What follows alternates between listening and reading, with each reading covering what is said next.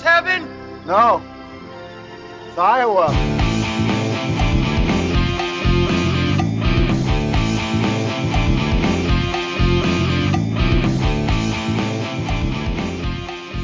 Ben, let's beat it, man. I don't like it here.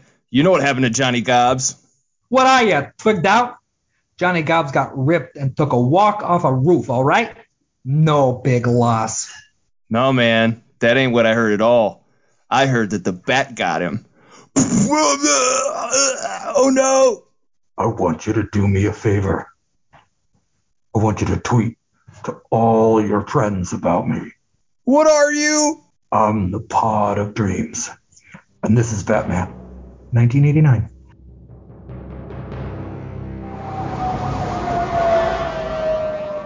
Every punk in this town is scared stiff.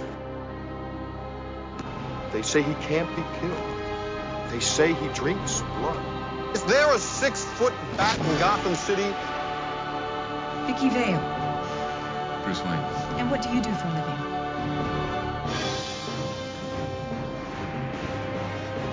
He's a tired old man. Can't run this city without me. Your luck is about to change. Wing freak terrorizes. Wait till they get a load of me.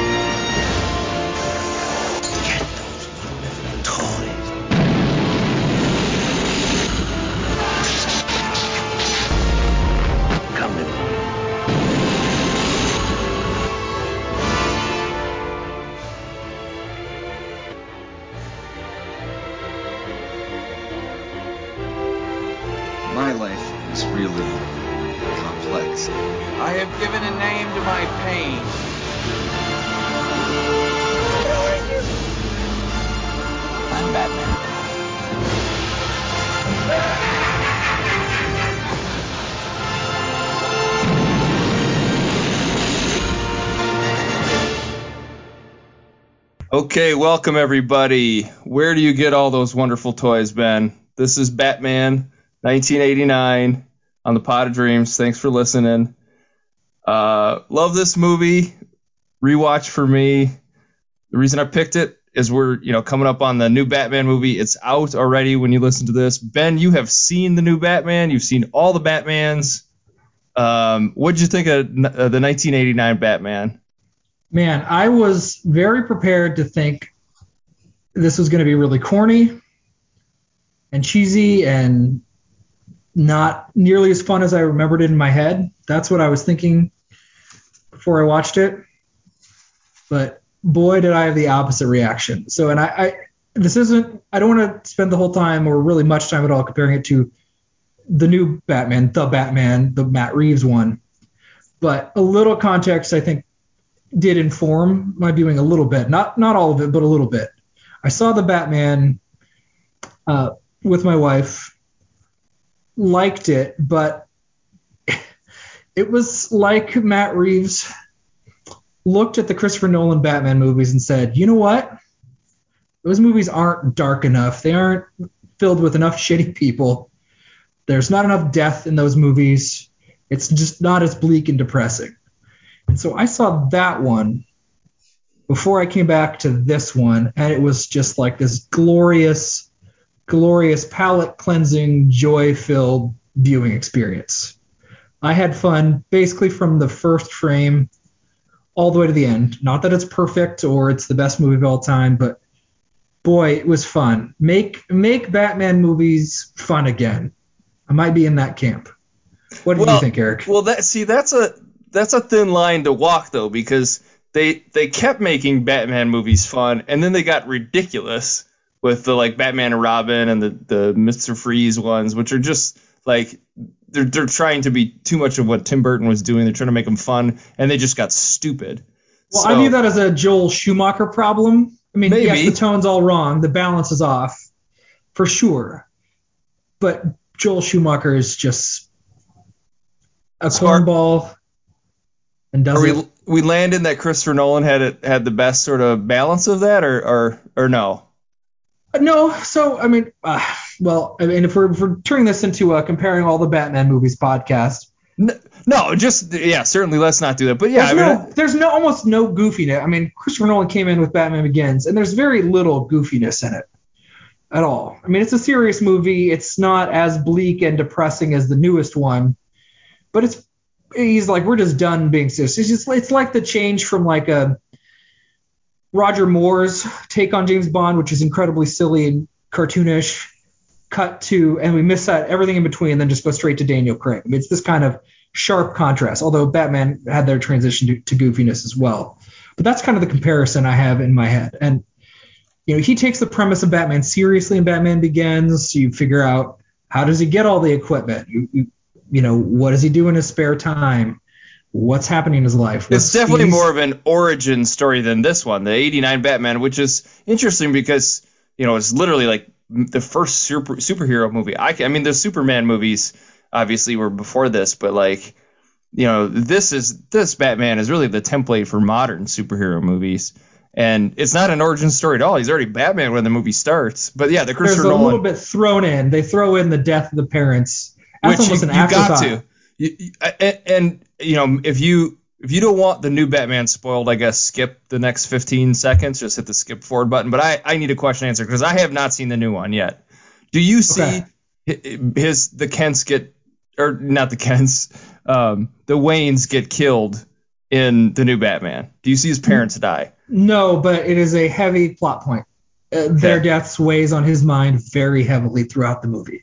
Because that, you know, and rewatching this, that's the part about this movie that I just hated was the scene where his parents die. It's like, I've seen this like 30 times, but forgetting that this is like literally the first time most people ever saw it.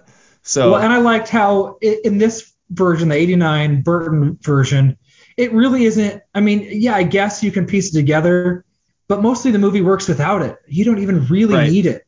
It would be just fine. He's just this guy in a bat suit, some rich guy fighting crime. It's silly. It's fun. There's a bit of an edge to it to balance out what's going on. And Tim Burton, I mean, here's one of the things. Tim Burton, nothing about the Gotham City we see in the 89 Batman version feels like real life. I can't place the time on. It's like a fantastic world. It could be like the 1920s. You know what I mean? I felt like 1920s, 1930s, almost like a gangster movie. Like we're seeing Tommy guns, and when he had the flashback, it looks the same. There's no difference. It's Tim Burton's mind, though. You know what I mean? It feels like Batman inside, you know, all of his other Edward Scissorhands or inside a Beetlejuice or something like that. Because the world Gotham City doesn't feel like any city, whereas like in all the rest of the Batman movies. Gotham City's like Chicago in Batman Begins or the new Batmans or you know, mixed between New York City and Chicago. Right. Like it feels like a real American city with a real life, whereas this movie, it's just some fantasy world that makes no sense. Right, but that helps. Like there's nothing about what happens that makes any actual sense in this movie. Like if you the logic of it doesn't really make sense. If you think, where does Joker get like an electric buzzer, like where he can shake somebody's hand in electric, who made that? Right. Somebody had to make that. But those questions are just gone. Well, there is a bit I caught in this movie that I don't ever remember when Bruce Wayne's doing the like research on Napier. You know, once he finds out that he's still alive and he's the Joker, pre-Joker. He says something about how he was like an expert in chemical engineering or something like that. So like that's how he's able to mix these chemicals together, which is like I didn't realize that. So maybe he just makes all this shit himself. He's just some crazy scientist. That's fine. That explanation is as good as any. I don't really care. I don't really need an explanation because it's not going for realism. The tone makes it clear we're not in a real place, and it's informed by the super corny '60s Batman with Adam West. I mean, it's not that corny by a long shot, but there's some of that DNA in it. Well, I think Nicholson's Joker looks a lot like, was it Ramiro? Who's the guy that played Cesar Romero? Played the Joker. He looks a lot like Cesar Romero. He took that performance and just made it a little scarier, a little more dangerous. But there's a lot of camp there, and it works. I mean, I concede Heath Ledger's the best Joker. I'm not really laying claim or arguing for nothing, but I forgot how good this Joker performance is. My God. It's great. We need to spend some time on that. So you said like you turned this on and it just kind of took you back to this world and you were. Well, I'll give you a little other context that people maybe don't want, but so the first movie I ever saw in the theater was The Little Mermaid. The earliest theatrical memory I have is actually movie. Same year. No, I think Little Mermaid's 89. No, Little Mermaid's 89. Same. So all right, same year. You know what else is 89? What? Field of Dreams, baby. Okay. Same year. Perfect. All right. Lots of connections, Field of Dreams. But I don't remember the specifics of the movie. I remember being in the theater and seeing that intro of the Danny Elfman score. Yeah. And at the time when I was 5, I just kind of felt like I was going through a tunnel. It turns out we're going over the contours of the Batman symbol. But I feel like I was on a thrill ride, and it was just like that experience burrowed in my subconscious, just that experience of going around, because it's kind of like you're in a vehicle driving around the outside of the Batman symbol. So I saw that, and that I immediately hit a little bit of those old memories that are buried in the recesses of my brain. But yes, I was transported. I was there. It's like, this is different. It's its own thing. It's a fantasy, and this is going to be fun from the get-go. Was that similar to you? Well, I'm sure I saw this in the theater. I'm sure it was one of those, saw all the McDonald's toys, and we saw it 12 times in the movie theater. I don't remember it. I mean, I would have been 7. I don't have like clear memories of seeing it in the theater. But no, I guess I was saying more like in terms of rewatching it, like you just sort of connected into the world. I had a little bit different. Again, I've seen this movie a million times, but I haven't watched it in a really long time. When I turned it on, that first scene where they're on the roof and he takes out the crooks guys and like I was like, when it started, I'm like, are we watching his parents get killed? I had the same thought. I was like, wait, is this the scene? Right. I was a little confused. I'm like, oh, that's right. They do the like faux where it's basically his parents, what happened to his parents, but he stops it, which I think is actually kind of cool. But that whole scene, there's so many like weird things, like the like weird animation of him on the tower. And I'm like, oh, I don't know. Is this movie really going to like not connect the way it did when I was a kid? And then even the scene where he beats up the guys and they shoot him and I'm Batman, like that it just didn't work that much for me this time around. Oh, see, it did for me. Like the effect looked bad, but it worked. The second it cuts to Nicholson and he shows up on this movie, I'm just like, oh, hell yes. Like there's a reason. Like I remember when watching the Heath Ledger Batman and being like, there's no way he'll be better than Jack Nicholson. I actually thought that before I saw the movie. Sure. That's how good Nicholson – I mean, you can't understate how amazing Nicholson is in this movie. He's so great. And especially as an adult, all of his jokes land so much better for me now than they did as a kid. Like, he's incredible. It's such a different Joker. But everything he does to the, like, repeating people's lines back to him, like the number one guy, you're my number one guy, like that whole part. Oh, he does a great Jack Palance. Jack Palance plays his boss. He does a great Jack Palance impersonation. But there's no reason for it. He just does it because it's funny. And Nicholson is 100% committed to being the Joker. Like when you think of Nicholson, he's obviously had this super long career and been in things from the 70s and 60s and like cowboy movies even. Like he's been in everything.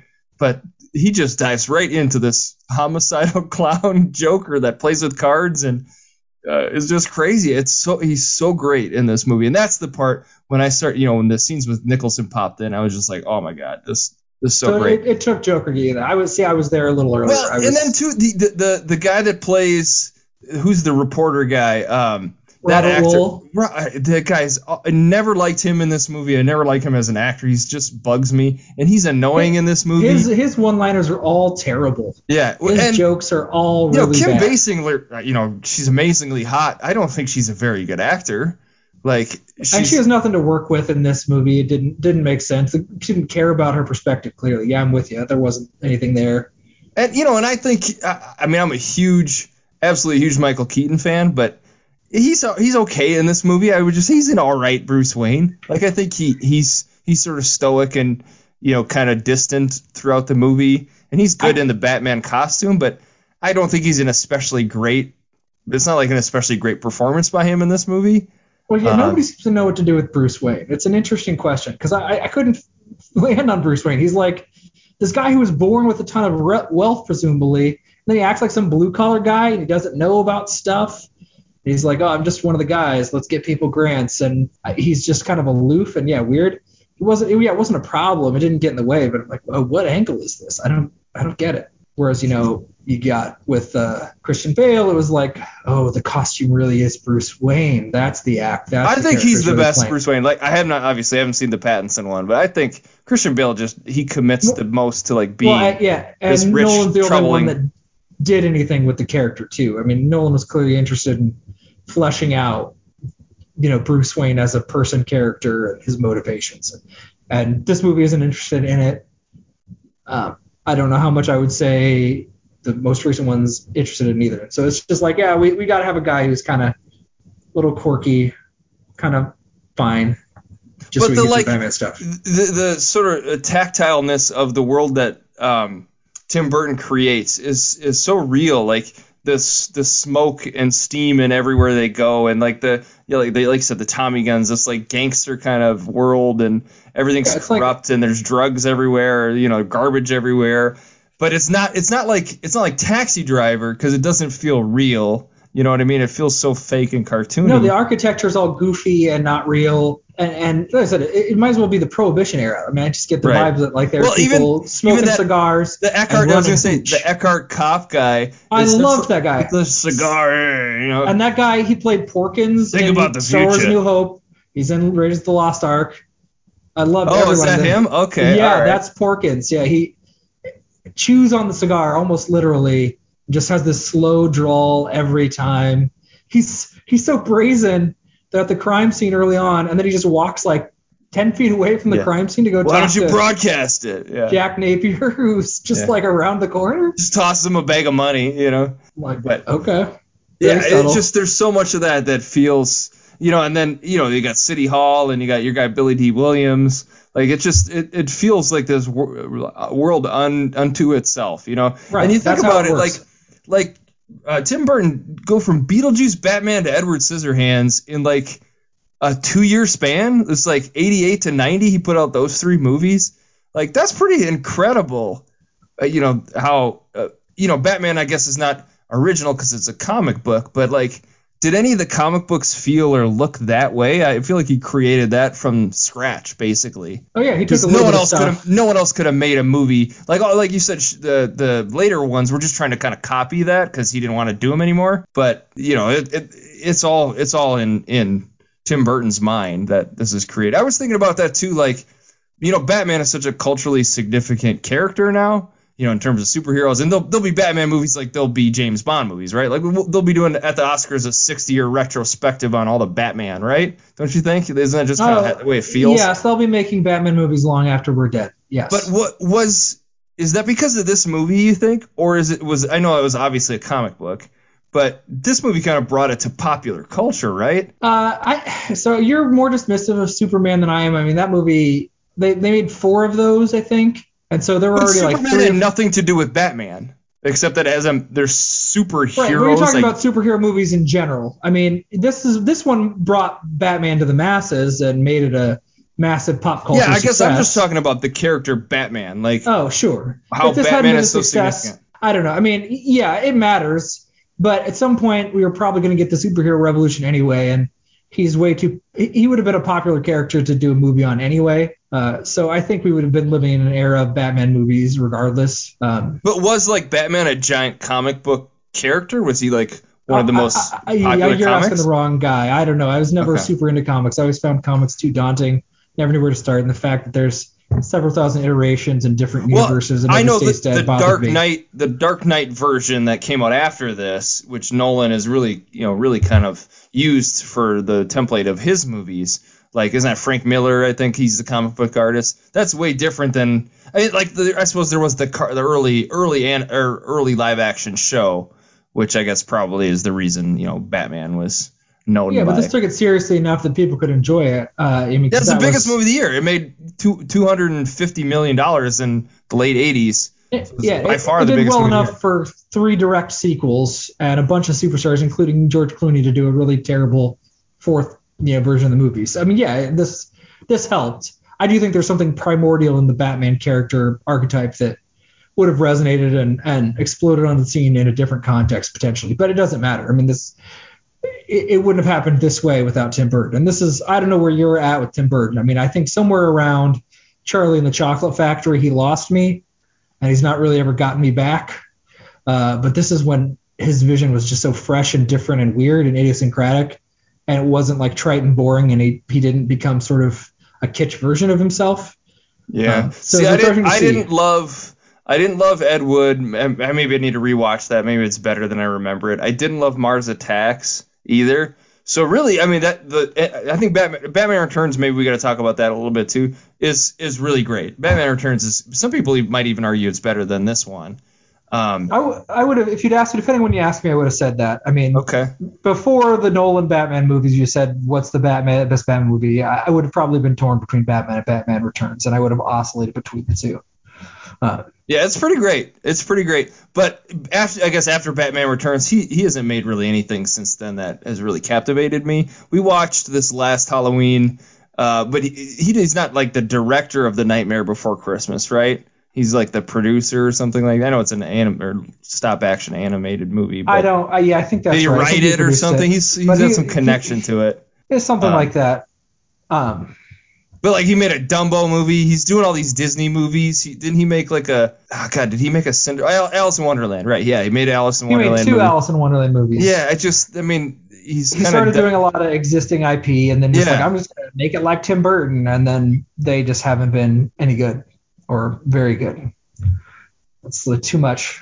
So sometimes where, like Wes Anderson might be a little too much potentially, depending on how much of the Wes Anderson dial he turns. I feel like the Tim Burton dial got turned up. But see, I can always put on a Wes Anderson movie and be just enjoy myself. Better. Yeah. But it's very similar. Like you're in his head, just like you're in Tim Burton's head when you watch one of them. Yeah, his movies all feel the same. Yeah. But this, you just find the right blend of source material, actors, and it just works together exceedingly well. I mean, yeah, some of the visual effects are really dated. The internal logic is silly. I don't get the killing gas. He kills everybody at the museum, and then 30 seconds later, they're all walking around without masks. That's a very toxic gas. You did not clear out the gas at all. I'm kind of anxious about it. I also think it's funny that if you just dress up a bunch of people as mimes, you can walk right up to a press conference and there are no cops around. You can just shoot people in broad daylight and then drive away. Yeah, well, and there were cops there, but they didn't do anything until, the mime started shooting, which was kind of funny. It's like, nobody's going to do anything about this. I guess like the Oscars, you just walk up and smack somebody. Nobody does anything. But yeah, I think there's parts of this movie too that I found this last time that it kind of dragged a bit.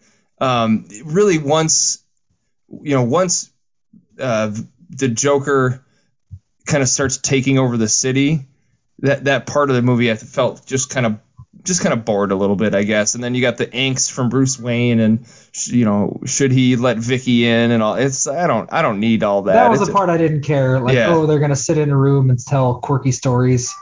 I know Bruce Wayne's got rooms in his manor that he's never been in before. And that romance didn't land with me, but almost any time the Joker was on screen, I was having fun. I mean, yeah, absolutely. This scene where they're at her apartment, I think is so great. Where he just shows up. You want to get nuts? Let's get nuts. That whole sequence. It's like, where is this going? Yeah, I mean, it's bizarre. But take the museum scene. This is the contrast. So this Nicholson's Joker is scary, and he might kill you. He might decide that he wants to kill you at any time. But he also seems like he'd be kind of fun to hang out with. Unlike it's a party man. That's why they had that Prince song in there, right? Because he's the party man. Right. When they're going around the museum, just spray painting. It's so nihilistic and silly, but there's a very childish, impulsive part of my brain that's like, oh man, that would be kind of fun to do, to just go in a museum and trash everything. There would just be something primordially gratifying about it. They're like, oh, this is. Whereas with Ledger's Joker, that guy just scares me, and I wouldn't want to be around him at all. He just terrifies me. I feel so disassociated with anything. Joker just seems to want to have fun. Seems like he wants to have a good time. Well, he took the clown thing in that word direction, right? Where it's like, I'm just here to entertain everybody, and I'm the clown, right? He's goofing around. But yeah, then he was also a psychopath. So sure, yeah, the things he thinks are fun aren't everybody's. But I'm just you wonder where you know, he makes the stuff. Like they've got control of that chemical plant, but I thought there was a bunch of fires and leakage earlier in the movie when he gets deformed. You know, and it doesn't matter. The balloon thing with him spewing gas out, like I don't get the rules for this at all. Some people seem to be dying. Some people seem to be able to survive. There's just so many iconic scenes. You mentioned the, you know, where he falls in the ooze, the mirror, mirror, and then he smashes it and laughs like that. That is just ingrained in pop culture, that whole sequence. Like it's so classic. It is. And one of the things I don't think I ever realized until this time was that, okay, his face is stuck with the white makeup on before the accident. Like, that's just how his face looks. And when his face is like normal colored, that's because he's putting makeup on top of his makeup. Yeah, that was one thing when I was a kid I didn't understand too. But there's the scene where he shocks the other gangster guy, and it's actually kind of a cool practical effect because he takes the handkerchief out of his pocket, and watching it now, you can tell he's like cupping like a thing of white paint, of, you know, white makeup. And he's supposed to, with the handkerchief, be rubbing off the skin-colored makeup, but he's actually rubbing on white makeup. You know what I mean? In this kind of like trick, what you're talking about. But it's so, you know, you can tell he's doing it in a tricky way, and then he just does the top part of his head. But it is kind of a cool thing. And then the scene where Vicky splashes him, and he's like, I'm melting. Like the way they did the makeup, where you can tell it's like the skin-colored makeup is what's washing off, and the white makeup under is what's being exposed. It's kind of a cool way they did that. Oh, it is. Yeah, that's one of the things I just didn't catch. I mean, because I haven't seen this movie in, I was probably in my teens when I saw it, maybe early 20s. But I don't think I noticed all these weird little details. And yeah, I mean, Jack Nicholson's just so insane and entertaining and charismatic. You're just like, oh, this is great. Did you ever watch the animated series, the Batman animated series? I did, not religiously, but I saw a lot of the episodes. Oh, yeah, that was like a big part of it was like in the early 90s, so I would have been under 10 or whatever when it came out. Yeah, that was a big deal. That to me, like the movie and then the animated series go kind of, they're synonymous for me in terms of like why Batman matters to me, you know? The movies resonated more. I mean, I watched those pretty regularly, especially there's like a Clayface two-parter really stuck with me. Yeah, I really, really liked. I don't know why that character was. I love the Clayface. Yeah, I've always hoped they would do one. I mean, I think they'd probably screw it up, and really it is kind of a weird character. Well, it's similar to Joker in that he gets a freak chemical accident and then I guess he just gets weird powers to transform into stuff. But like the Bane, Bane is in that, and Nolan's Bane is pretty closely tied to the Bane in the series. Yeah, see, I don't think I ever saw the Bane episodes in the animated series, but I don't know. Back to the movie. I'm just, the good guys are just, they're just boring. They're just there. You're just, they're the worst part of it. I always used to be scared of. So, you know, his henchman Bob. My number one guy, Bob. Yeah. For whatever reason, that guy used to scare me more than the Joker, and I couldn't tell you why. I was watching this and I was like, that guy's not scary at all. What's the thing about him that I guess Willie Nelson guy? Yeah, the Willie Nelson guy. The thing I didn't realize, Joker just shoots him. Yeah. He just kills him right before the, you know, when he's like, those are my balloons. He took my balloons. He just shoots the guy.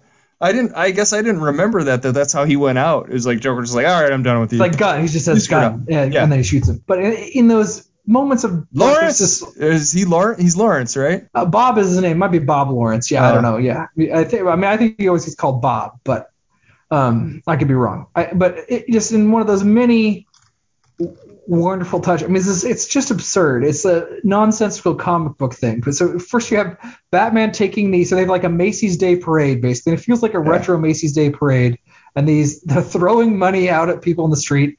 And they know this guy's a murderer and a criminal, and they let him do it, and no cops shoot him or anybody else on the street. It doesn't make any sense why nobody stops him, but they put on a parade, and they have all this noxious gas. Batman takes his Batmobile, or the Bat plane, I guess, captures all the balloons and sends them out, and then decides he's going to like do a victory shot backed against the moon for no reason. Oh, yeah. No, that was just to sell ads or, you know, that's for the kids, you know. But then he comes back and he starts flying towards Joker, and it's just, I love it because it's so wonderfully stupid.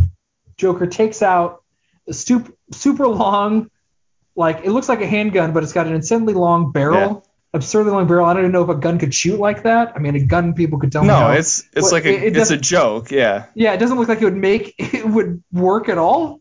And he shoots the bat plane down, and Batman crashes, and it's just like, oh, this is so stupid. And he had that the whole time. But I love the symmetry of that scene with the Dark Knight Joker, right? Because there's a similar scene where when Batman flips the truck in the Dark Knight. And the Joker walks out and he's like, come on, hit me. I want you to do it. And Batman's driving at him and they sort of have this head-on collision. I really loved the symmetry of that from this movie where he flies the Batwing at him and he shoots him. Like, I thought that was a really cool like callback to this movie that Nolan did. Could be, but I don't know. And then in the brilliant setting, I mean, we get this like rear window. They climb up this absurd tower with like ancient wooden steps that haven't been updated in a long time. It's very gothic. Like it feels like, very old. And I want to ride in 5 minutes. He looks up. Better make it 10. Like what? Where are they? Is he just climbing up some clock tower? It's like Hunchback of Notre Dame. Like what is going on? And they have these bells that he knocks out with this bizarre acid and his stupid little and there's like already guys up there too. His henchmen are up there. There's the guy with the kung fu that's doing the flips and stuff. Like it's a weird sequence, but I love it. I mean, I love it. And I like that Batman has almost there's not the no killing thing. Batman kills people in this movie. At the top of that tower, he's fighting some dude around one of those bells, and he drops the guy, and you see an animation of this dude falling. Yeah, but he doesn't always. In the first scene where he knocks the napier into the vat, making him the Joker. He tries to save him. He tries to save him, but he also saves. There's a couple guys that he knocks over and then catches them and saves them. So he's trying to save the bad guys. Sure, but he does kill people. It does happen, I guess, accidentally, which we don't see in any other Batman movies that I'm aware of, where we see clearly, oh, somebody's dead. And I didn't appreciate that. I mean, like we just get very little of his psychology. Like he's just this guy fighting crime. Some people don't think he exists, and then more and more people do. Yeah, every setting is fantastic. The chemical plant where Joker gets dropped into that vat of chemicals. It's just such a lovely, absurd setting. It doesn't make sense where there's this unguarded plant with just vats of chemicals swirling around, really. But it looks cool. It's a fun place to put a comic book scene in. It's interesting. Yeah, we don't care about Bruce Wayne. It's interesting how little Bruce Wayne actually matters. All we know is he's just a little lonely. He's just a little sad because he's by himself. But yeah, that's a tricky character to nail, because they try to make him sort of the playboy kind of thing where he has this party, but you don't see enough of that in this movie. He just seems like lonely and weird is really the main takeaways. And then he dresses up like a bat and beats the shit out of people at night, which is also a really weird-ass thing to do. Yeah, does it ever say, hey, I started to do this because my parents? Like, is there any lines of dialogue where it's like, oh, he lost his parents and he decided he's going to fight crime? I don't think so. I guess I always took it because, in this movie, which is not sort of the canon in all the other movies, I guess except for the Joker movie, where the Joker's the one that kills his parents, right? Like in the Dark Knight series and the Batman Begins, it's not the Joker that kills his parents. It's some criminal, just some random thug. But in this movie, it is Napier. I guess I always assumed he was just trying to find him. To get revenge. That was the whole reason he became the Batman, was to just like get to Nicholson. But that's, I guess, not really the case in the movie, because even once he finds out that he's still alive, he's really not just trying to get him. He's more trying to save Vicky Vale than anything. Right. He doesn't seem to like want revenge. You know what I mean? In the way that you would. Yeah, that's a very clear contrast. Revenge / vengeance is a big thing, and then newest Batman, it's a big theme. Yeah, it was almost absent. So at least in comparison to that movie, it's like I am vengeance. That's like the calling card for the movie. It is, yeah. And this one, it's like he's like, I don't know. It's almost like he just finds it fun. He's just like bored. It's like, all right, well, what do I got to do? I can just go out and fight all these horrible, corrupt people or junkies on rooftops that are mugging people.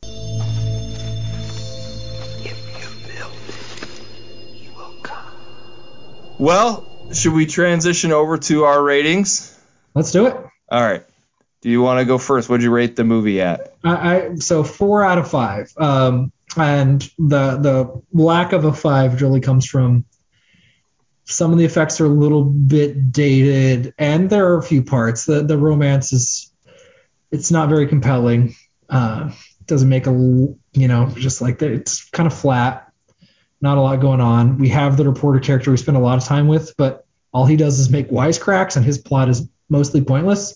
He doesn't do anything. It doesn't matter. Well, he's trying to get with Vicky the whole time too. That's right. And they're supposedly going to take down the bad, but then Vicky ends up just falling for Bruce Wayne, and that's the just like transitions to that plot. When you bring up Vicky, that was the part too. Like, what is her deal?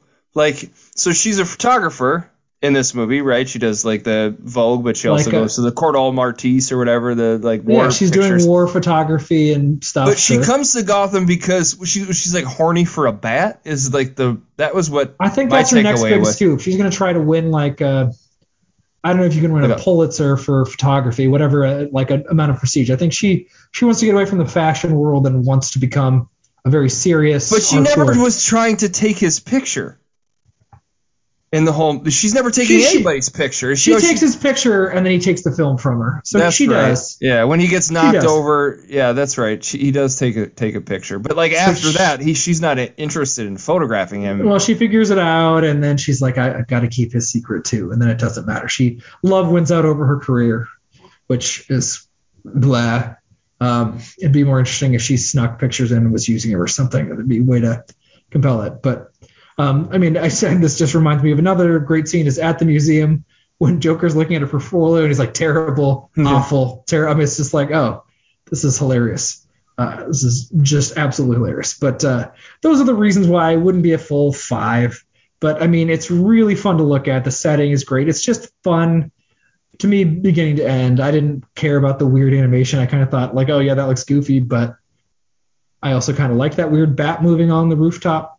It's like, oh, I sometimes get nostalgic for old special effects when they're charming, even if they look bad. But, this is 4 out of 5. I was thoroughly entertained. It held up way better than I thought it would. And it was such a awesome change of pace from pretty much every Batman movie, even if you include Justice League. This is just such a fun change of pace. More entertaining. Well, that's the worst Batman. If we're ranking Batmans, I think Batflack is Ben Affleck's Batman is the worst. But well, as a Batman, maybe. The worst one's still Batman and Robin. That's the worst overall movie. I haven't seen Batman v Superman. I don't know. Batman v Superman. Batman and Robin is so awful. Yeah, but it's funny though. It's funny though. Well, you can laugh at it ironically. Yeah. It's not you're not laughing with the movie. You're just like, I can't believe they made these choices. I can't believe George Clooney. They put nipples on Batman. Like, yeah, that's crazy. Why do they have like butt cheeks carved into their costume? This is nonsense. These decisions are insane and so stupid. Why are these guys on ice skates? Everything Schwarzenegger says in that movie is hilarious. Well, he tries. He's the only one with any kind of real comedic timing or chops in that movie. But the ice puns are over. Like there's like 20 or 30 ice related puns or cold related puns in that movie. It's just bad. I've seen the Snyder Cut of Justice League. I haven't seen Batman v Superman. Maybe that's the absolute worst one. I don't know. It's so bad. I thought Justice League was better by far than Batman and Robin, which I think Did you see the original Justice League? You said Snyder Cut. Okay, the Snyder Cut's well improved version because the original Justice League was trash also. Okay, fair enough. All right, well, anyway, yeah, that's me. 4 out of 5. It held up really well. Super entertaining.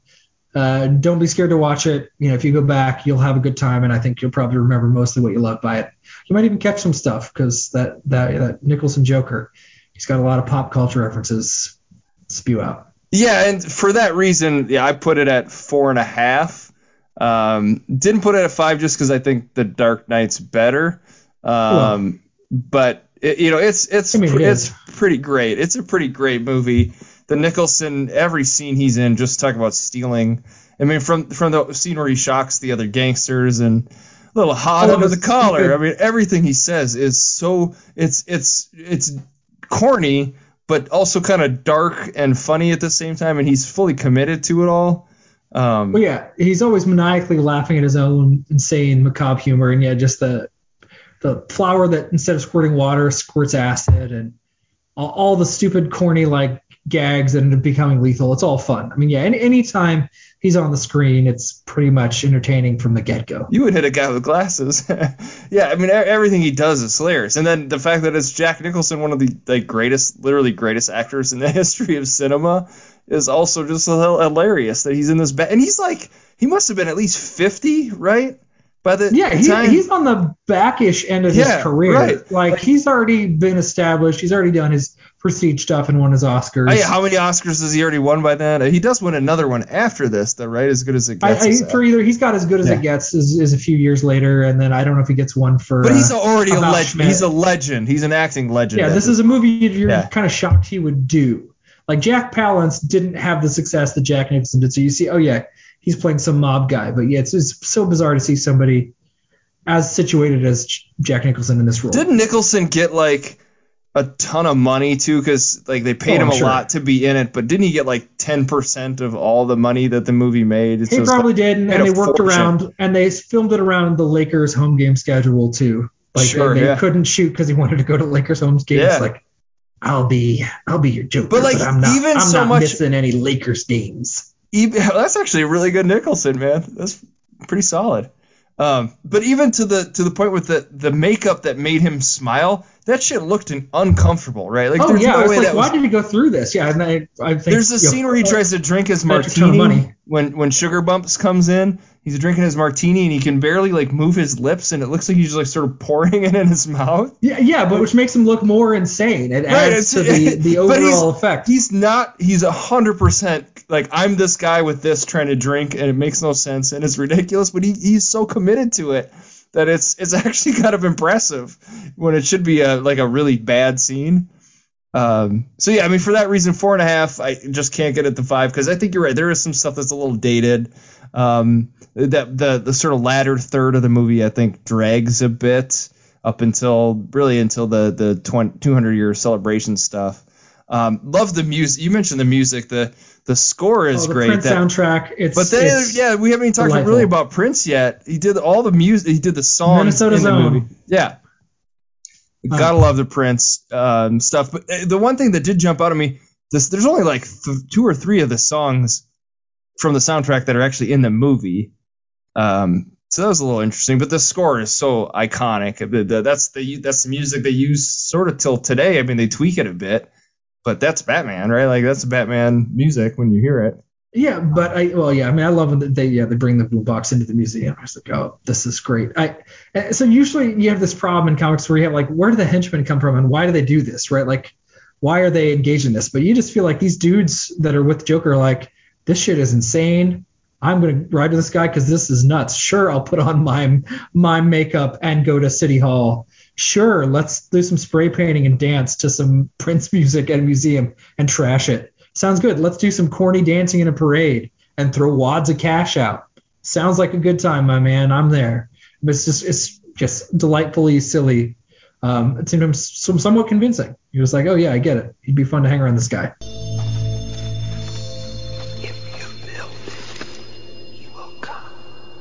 All right, should we shift over to the 5 degrees of Field of Dreams? Yes, we should. Do you want to go first, Eric? Sure, I can go first. This was a fun one. I really enjoyed this. It was a little tricky. So I went with a lot of actors in movies that I really like because I was just thought it would be fun. All right, so 1989's Batman, star of the movie, Michael Keaton plays Bruce Wayne and Batman.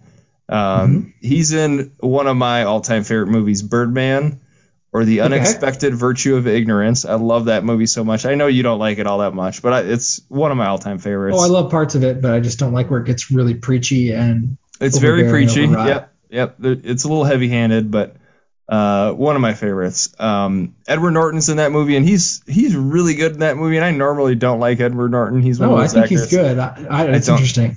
Don't care for him normally. What's he in that you think he's bad at? Whether you'd like him as a person. It's not that he's bad.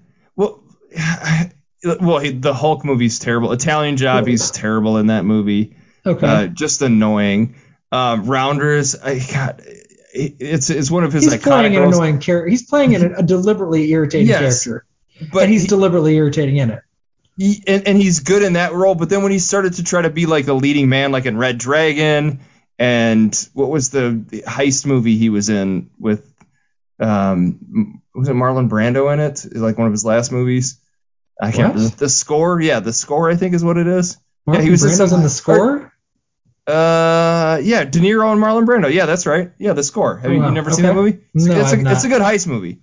But he's like the lead man in that movie, and he just kind of annoys me. 25th Hour, I think, is a great movie, and he's okay in that as the lead. But I think he's great in 25th Hour. He's great when he tries to be like a tough guy. It's the most unconvincing thing ever, because he does not. He strikes me as this weaselly little wimp.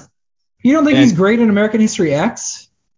I don't think it's all that convincing because he's such a wimp. It's probably his best like all around performance. Wow. Okay. You just don't think he's masculine and tough enough. You just like, here's a lame Hollywood actor twerp pretending to be tough. Okay. I can't. Like even in 24th Hour, he's supposed to be this really tough. Like his dad's a cop and he's dealt drugs and stuff. And there's a scene where he asks him to punch him. And like he's supposed to be this really tough guy. It just doesn't really land that much. And I love 25th Hour. That movie's amazing. But that's just where I stand on Edward Norton. Interesting. Okay. He put out a movie. I haven't seen it. In 2019 called Motherless Brooklyn. I think he directed it too. Maybe I wrote and directed it. I didn't see it. Don't know anything about it. But Alec Baldwin is in that movie. And he's in The Hunt for Red October, which is a great movie. Sean Connery's like Russian accent is all time in that movie. It's so great. So stupid that he's like a Scottish guy in the Russian army. Anyways, James Earl Jones is also in that, and he's in Field of Dreams. Okay, sounds good. All right. Yeah, man, I tried to get different venues to get to different actors inside Field of Dreams, so I was able to take a different route. So we start with Batman, of course, then I hopped over to Beetlejuice, still Tim Burton. Obviously, Michael Keaton, star of that movie. He's in Beetlejuice. Did they ever work together again after that? After Returns, Batman Returns, and then yep, because they did like three movies together, back to back to back. I don't think they ever worked together again. Yeah, maybe not. I don't know. I mean, Michael Keaton's a guy who, kind of after the '90s, I mean, he was in stuff, but he seemed to not be in nearly as much. I don't know. He seemed to have his time to shine in the '80s and he's had a resurgence since Birdman. He's had a resurgence. Yeah. But it was like for a while before Birdman. I mean, he was doing stuff clearly, but I don't remember what he was doing between like 2000 and 2014. And that'd be stuff, but I don't know what it was. So Beetlejuice, Catherine O'Hara is in Beetlejuice with Michael Keaton. And Catherine O'Hara is in a Scorsese movie called After Hours. Are you familiar with After Hours at all? I am. It's another one of those Scorsese movies that I'm supposed to love, and I don't. I like it. It's a crazy movie, and a lot of crazy. It's one of those like one all in one night movies. It's entertaining. I didn't love it. I like it, not love it too. I mean, I have a similar reaction. I mean, it's fun. I'm not bored, but was it one of his best? No. But he's in that movie Catherine O'Hara is in that movie with Terry Garr, like the waitress that is into Griffin Dunn. And Terry Garr, and this is a side note, this isn't my connection, but Terry Garr is actually the wife of Michael Keaton and Mr. Mom. So just another. Isn't in After Hours? Isn't the dad from Home Alone in that movie too? Yes, he's like the bartender. So both the mom parents. And the dad are both parents are in that movie. Yeah, that's funny. That's right. Yep. So and Terry Garr is in a movie called Mom and Dad Save the World or Save the Planet. I'm not sure which one it is. I think Save the World. Have you ever heard the Mom and Dad Save the World? Does that mean anything to you, Eric? Nope, means nothing to me. Nope. Okay, it's this very cornball sci-fi-ish fantasy movie from like 1994. It was a commercial and critical flop. Involves Terry Garr and the guy who's the principal in Ferris Bueller's Day Off. I don't remember that guy's the actor's name, but the Howard the Duck guy. Yeah, so they're the mom and dad, and they get for whatever reason. John Lovitz is the dictator on this planet of people who are exceptionally stupid. Like that's expressly conveyed in the movie. They're just profoundly stupid people on this planet. And for whatever reason, John Lovitz sees Terry Garr, falls in love with her, and pulls their car across the galaxy to him. And so they end up on this like sci-fi planet, and they end up having to defeat John Lovitz. And it's really insane. It's not good, but it's also entertaining. Anyway, there's a guy in it called Dorian Brown. And Dorian Brown plays Kevin Costner's dad in Field of Dreams. Okay. And that's why we took this bizarre turn to this other movie. So, yeah, he's the guy that says, should we have a catch? Have a catch, yeah. And I was like, how do I get to that guy? And so that was my route for getting to that guy. Wow, look at you. So check another one off the list. I found a way to get to that guy. I've got some other ones to get through at some point, but goal achieved. Impressive. All right, any closing words on 1989's Batman? Oh, no, it's a good time. If it's still on, I got promotional credits and watched it on Amazon Prime, but if you spend $4 to rent it, it was on HBO Max. Actually, all of the Batman movies, I think Batman Returns, I think the third one is on there. Is the third one the Two-Face and Carrie one? Correct. Jim Carrey one? Batman Forever. Forever, yeah. I think that's on there. So I think that as of at least the recording of this, that they're all on HBO Max. Oh, okay. I must have missed it, but I had free promotional credits, so I rented it on Prime. Either way. But it's very much worth a watch. Okay. Well, the next episode is kind of a special episode. We have a guest on the Pod of Dreams, and the guest's pick for that episode is The Last Dragon, another 80s movie, crazy, kooky, sort of faux kung fu movie, The Last Dragon. So watch that leading up to our next week's episode. And that's all we got, Ben. Take it easy, man. You ever dance with the devil in the pale moonlight? How about this? You ever dance with the devil in the pale moonlight? Have a good one. Bye-bye.